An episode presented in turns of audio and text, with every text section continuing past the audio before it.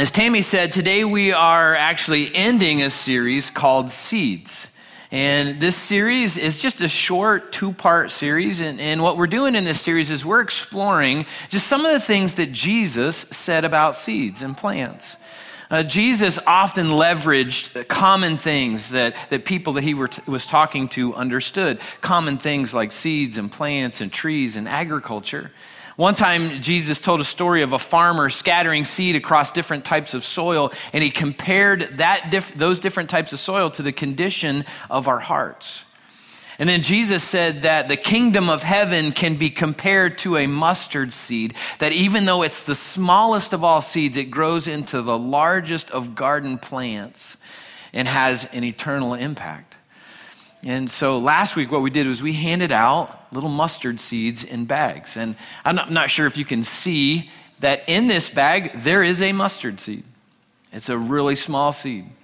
And if you didn't get one of these last week, I encourage you to stop by at the back of each seating section by our giving boxes. There are, uh, should be some more of these seeds. But it's got a question on the outside of the bag that I hope that, that you will use in your life to cause you to reflect on the purpose of your life. And it says this this question is, What am I planting the seed of my life in that will last forever? The reality is, your life is a seed. That God wants you planted in Him, growing in Him, reproducing others for Him. God wants you planted in things that will last forever. Your life is a seed. So, we're going to explore a little bit more about that today, and we're going to be in John chapter 12. So, in John chapter 12, Jesus is speaking to his disciples. In verse 23, he says this He says, Now the time has come for the Son of Man to enter into his glory. So Jesus knew that he was about to die at this point. He was about to, to die a horrible death on the cross. He talked to his disciples about that often. They didn't get it. They didn't understand what he w- was meaning when he said that. Some of them said, No, no, that's not going to happen. Like, we don't believe that. Uh, so they didn't understand, even though Jesus spoke about this on a regular basis. And then in verse 24, Jesus says, I tell you the truth, unless a kernel of wheat is planted in the soil and dies, it remains alone. So last week we learned about the primary purpose of seeds. The primary purpose of a seed is to reproduce itself. And Jesus says here that a seed that does not do that remains alone. And when I think that we look around the world today, we can see a whole lot of people who are alone whole lot of people who don't have a relationship with Christ. They're not planted in Him. They're not planted in a church family. They're not giving back from what God has given them. They're not investing of their time, talents, and resources in other people. And so, my first question for us this morning is Are you alone? And I don't mean, Are you married? I don't mean, Are you dating somebody? I mean, do you have a personal relationship with Jesus Christ? Are you planted in Him? Are you growing in Him? Are you reproducing others for Him? If you aren't doing those things, in the context of what Jesus is talking about, you're alone. You're a single seed that is not fulfilling the purpose that God has for us as seeds. So again, Jesus wants us planted and growing and reproducing. Now let's look closer at what Jesus said in verse 24. And this is the challenging part. He said, Unless a kernel of wheat is planted in the soil and dies, it remains alone. But its death will produce many new kernels, a plentiful harvest of new lives. Now, Jesus was primarily talking about himself when he was speaking to his disciples uh, uh through these words. He was primarily talking about what he was going to do on the cross by taking the sin of the world on his shoulders as if he committed all those sins and to pay that sin debt for us. Anybody excited that Jesus did that for you? I am so grateful. I'm so grateful that Jesus said, like, I'll take their sin and their sin and their sin for all of history, for all time. I'll take it onto my shoulders. I'm so grateful that he did that because out of that came a harvest of new lives. And if you are a Christ follower, you are part of that harvest that Jesus was talking about then. But Jesus wasn't just talking about himself, he was talking about us as well. And he said, Unless we die, to ourselves. We cannot produce a harvest of new lives. We cannot fulfill our primary purpose as seeds, and that's to reproduce others. Now, I don't know about you, but when I read passages like this, like I'm pretty good with the first part. I'm really good with being planted in Christ. I'm great with growing in Christ. I'm great with uh, helping other people be planted in Christ and growing in Christ. But the whole dying thing, like that's just hard. And it's kind of counterproductive to me. You know, I think like if I'm dying, how am I really living? Like I, like I struggle with that. Listen to what the Apostle Paul said about that in his life. If you don't know the Apostle Paul, he was a guy that God used to radically reshape our world because he wrote most of the New Testament. So the Apostle Paul said in Galatians 2:20, "I have been crucified with Christ. It is no longer I who live, but Christ lives in me." And the life I now live in the flesh or in this earthly body, I live by faith in the Son of God who loved me, gave himself for me. So, those of us who call ourselves Christ followers are actually supposed to die to ourselves in order to fulfill the purpose that God has for us as seeds. And I think that's something that most moms know a whole lot about.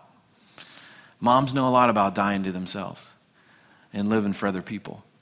So, moms, we're going to need some help from you this morning to answer this next question, okay? So, moms, what are some things that we need to die to so we can live for somebody else? And feel free to answer out loud. Personal space. Die to our own personal space. That bathroom time is special, isn't it? Especially if you have a lock on your door. Sleep. Sleep. Die to, to some sleep. Pride and ego. Pride and ego. Now you're getting personal. You're you talking about me, Patty? Yeah, that's some of the stuff I got to work on. Our needs, our agendas, time, expectations. So, mom's way to go. What was that? Hair color?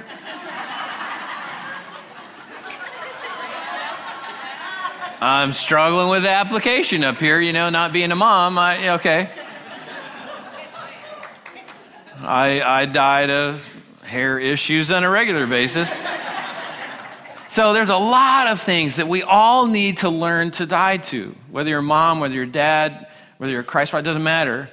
Uh, whether you're a parent or not, we all need to learn to die to something for somebody else. Here's some things in my life that I need to die to. I need to die to my pride. I need to die to my selfishness. I need to die to my ego. I need to die to my preferences. I need to die to my opinions, what I think are my rights, sometimes my dreams. There's a lot of things that I need to learn to die to on a regular basis. And I found this to be the hardest part of following Jesus learning to die to myself to live for somebody else. And I want you to think about what happens to a seed when it's planted. And I know that seeds don't have brains, so they're not thinking through what we're thinking through. But again, we're making a connection for our lives, comparing us to seeds. So for a seed, all that it's known in its life is life above ground. All it's known is enjoying the sun and, and, being replenished by the rain. And then one day that seed gets taken by someone and planted in a cold, dark, dirty place where it's left to die. Don't you just want to be a seed? Like, doesn't that just sound so exciting to be a seed and be planted, you know, in Christ so that you can die? It's a hard thing to do. But let me remind all of us what can happen when we allow that process to, to happen in our lives. Jesus said in verse 24, Our death can produce many new kernels, a plentiful harvest of new lives. So, that harvest of new lives is people who put their faith and trust in Jesus as their Lord and Savior and get to live forever in a real place called heaven. And Jesus actually said in Matthew 13, 8, He said, Some of the seeds can reproduce 60 or 30, 60, or even 100 times as much as was planted. So I think we need to stay focused on that because it reminds us that new people putting their faith in Jesus are worth dying for. Let me remind all of us that one day a man died for you so you could have eternal life. And if you've responded to that act of grace, that same man asks you to die to yourself so somebody else might find eternal life. Recently, a, a neighbor, friend of mine, Mr. Jim, passed away. Mr. Jim was 93 years old, and uh, I was driving home. I saw some cars out in front of his house. My wife noticed those cars for the past couple of weeks, and uh, she was like, Yeah, I wonder if Mr. Jim's okay. She stopped by to check on him. At that point, he was okay. I stopped by to check on him several weeks later, and his kids told me he had passed. And I was really sad about that. But it reminded me that I needed to die to something in me for Mr. Jim a number of years ago. A number of years ago, a friend of mine challenged me to host a Bible study at my house for my neighbors and to invite all of my neighbors around to our home. And I'll be honest with you, even though I'm a pastor, I did not want to do that. I did not want to be the crazy Christian guy in the neighborhood that invites everybody over for a Bible study, sit around the fireplace eating s'mores and singing kumbaya. Like I just I just didn't really want to do that. And so eventually I died to that prideful thought. My wife and I bought a stack of books that our Bible study was going to be based on. And we walked around to our neighbors, knocking on doors, handing out books. And we invited our neighbors. We're going to have a Bible study at our house based upon this book. We'd love for you to come. Here's a book. It's a free gift to you. Um, if you come or not, it's yours. Read it. Uh, but I hope you'll come. We had a handful of neighbors show up. Uh, Mr. Jim was one of those neighbors who showed up. And we had some amazing conversations of God's incredible love for all of us. And I don't know if Mr. Jim put his faith and trust in Jesus as his Lord and Savior, but I know for certain he heard how he could do that. So it reminded me again people putting their faith in Jesus is worth dying for. My pride is the biggest thing that I need to die to in my life. And whether it takes the form of me not wanting to appear foolish in front of other people, or it takes the form of me being you know, arrogant or uh, argumentative in a moment, or stubborn in some way, or just like a plain jerk. I'm like, there are moments like I can just be a jerk. And if you, if you question that, ask my wife, ask my kids. Like, they'll confirm that for you this morning. But that's the thing, you know, my pride is a thing that keeps me from becoming more like Jesus. It's the thing that also keeps other people from meeting Jesus sometimes when they interact with me.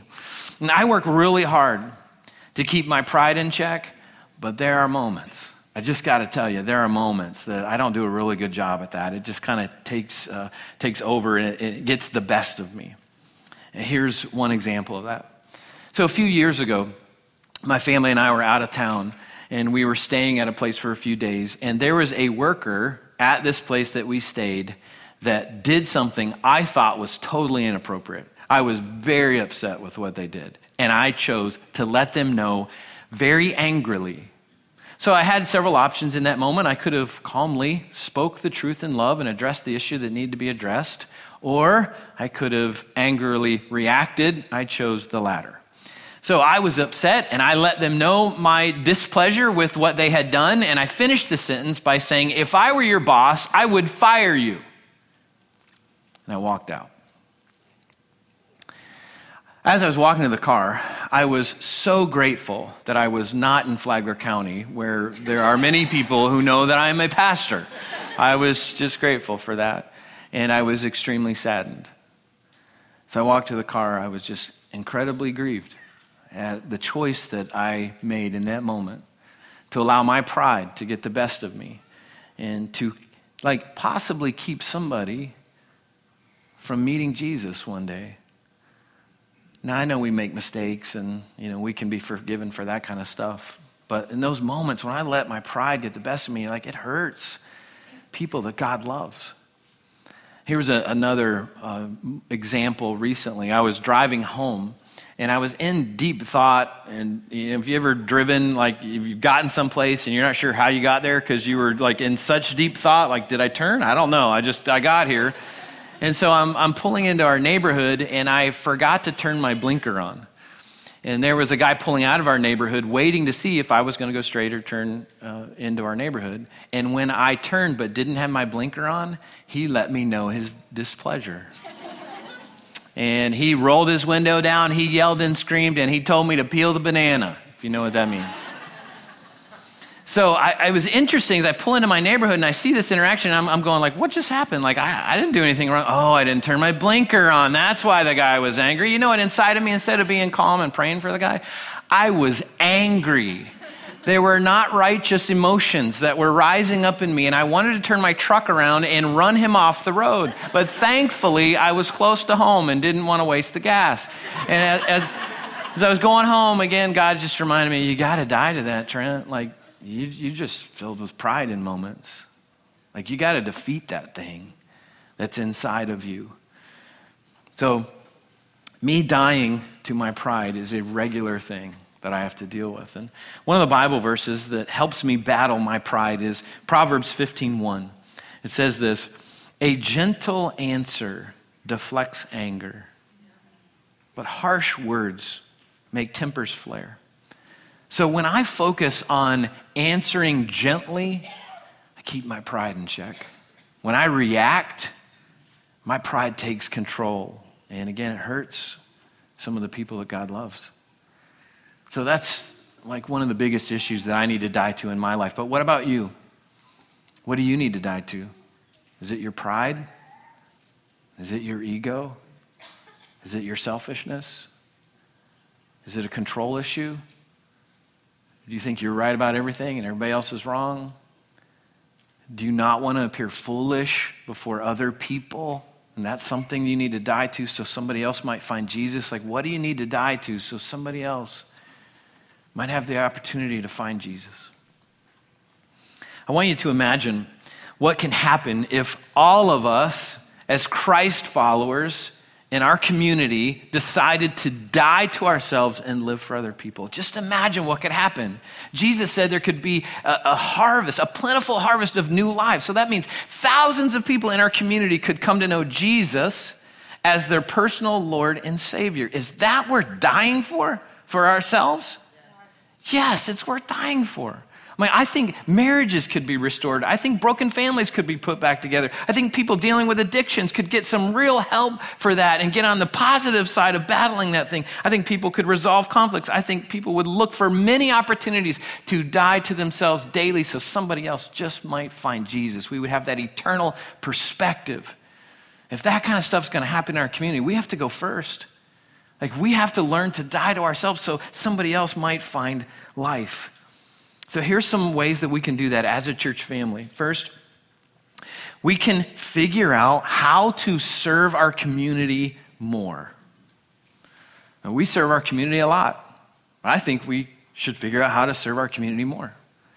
One of the questions that we've been asking since the beginning of our church is if we were to cease to exist as a church, would our community miss us? Not would our church family miss us, would our community miss us? Would our community care? We have been working hard to answer that question for almost 10 years. And through events like 3G Saturday, 3G Sunday, or other partnerships as we serve in our community, are helping to answer that question. There are more and more people in our community. There are more and more organizations in our community that say, we would miss Epic if Epic weren't here. And the reason they would say that is because they're interacting with many of you. Many of you are answering the question we've been asking since before you've even come to be a part of our church family. I am so grateful for what you do. I'm so proud of, of what you're doing in our community. And I think God wants us to do more. I think there's more that we can do. I think there's thousands of people that have real physical, emotional, and spiritual needs in our community. And I think God wants us to help meet those real needs. As we talked about last week, if we can help meet somebody's physical need or emotional need, they might let us help meet a spiritual need, the biggest need they have in their lives for all of eternity is to meet Jesus and be transformed by him. So here's some things that we're planning on doing. Number one, we're planning on hiring a new staff member that's going to help us establish a care network. We're in conversations with a, a, staff, a potential staff member right now that potentially will be coming on staff in the next few months. And that staff member is going to help us unite many of the amazing resources that we have in our community already and help people take a next step with their physical, emotional, and spiritual needs. And I can see the day where people in our community find out somebody else has a need and they say, hey, you know who you should call? You should call that Epic Church place because they're willing to help you take a next step. Now, we can't provide all the resources everybody needs in our community. We can't. There's some great things in our community that we won't do because there's great re- resources already. Like, we don't need a food pantry. We don't need to start an epic food pantry. Grace Community Food Pantry does an amazing job at that. We need to support them in what they are doing. So we can't meet all the needs that, that everybody has, but we can sure help somebody take a next step. We can connect them with some of those resources. Another one of those resources that I'm asking God to help us establish over the next few years is a professional counseling center.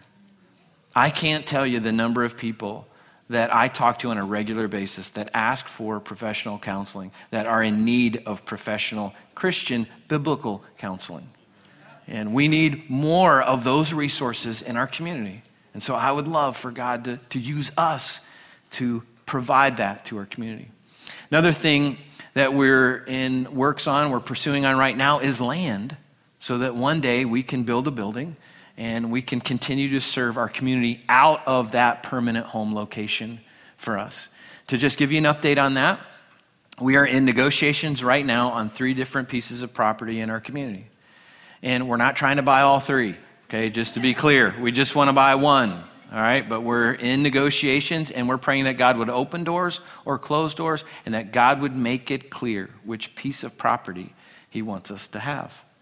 So, uh, if this is your church home, I want to invite you to be a part of that as we continue to walk down that road. So, also for us to accomplish what God is, is asking us to do as a church family, we've got to together keep learning to die to ourselves, investing our time, talents, and resources in what God is doing in our church family.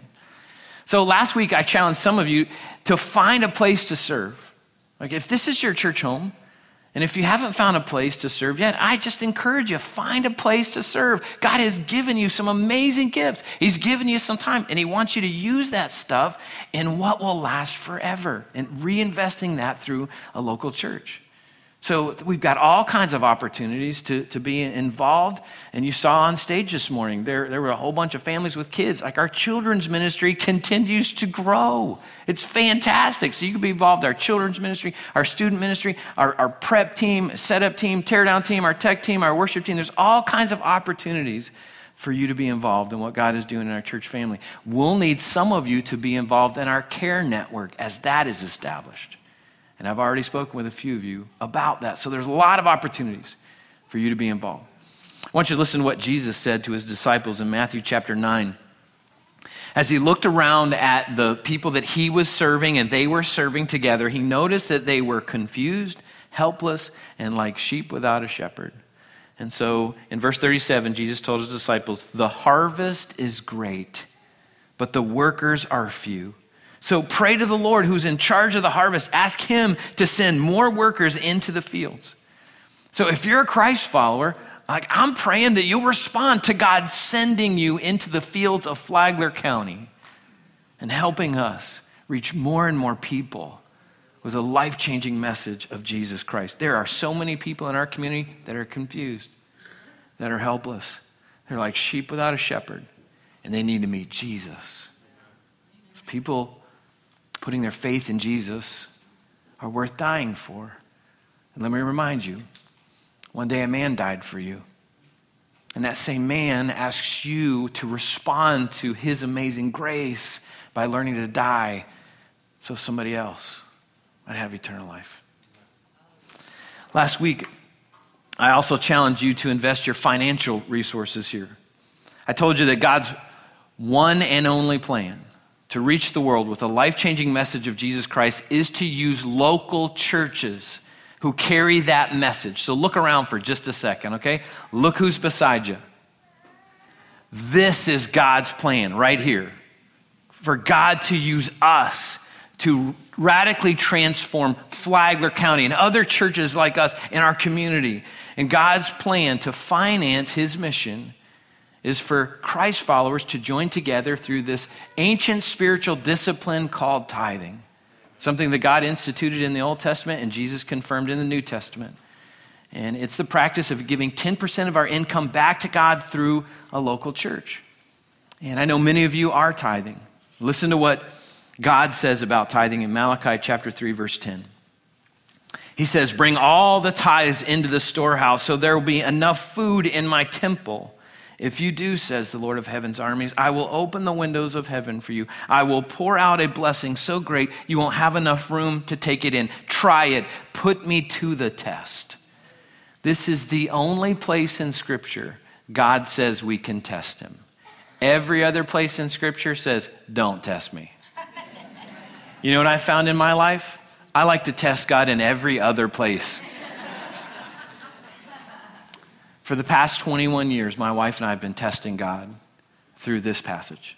We've been tithing, giving 10% of our income back to God through the local church that we've been a part of, and we give special offerings above that as we feel led.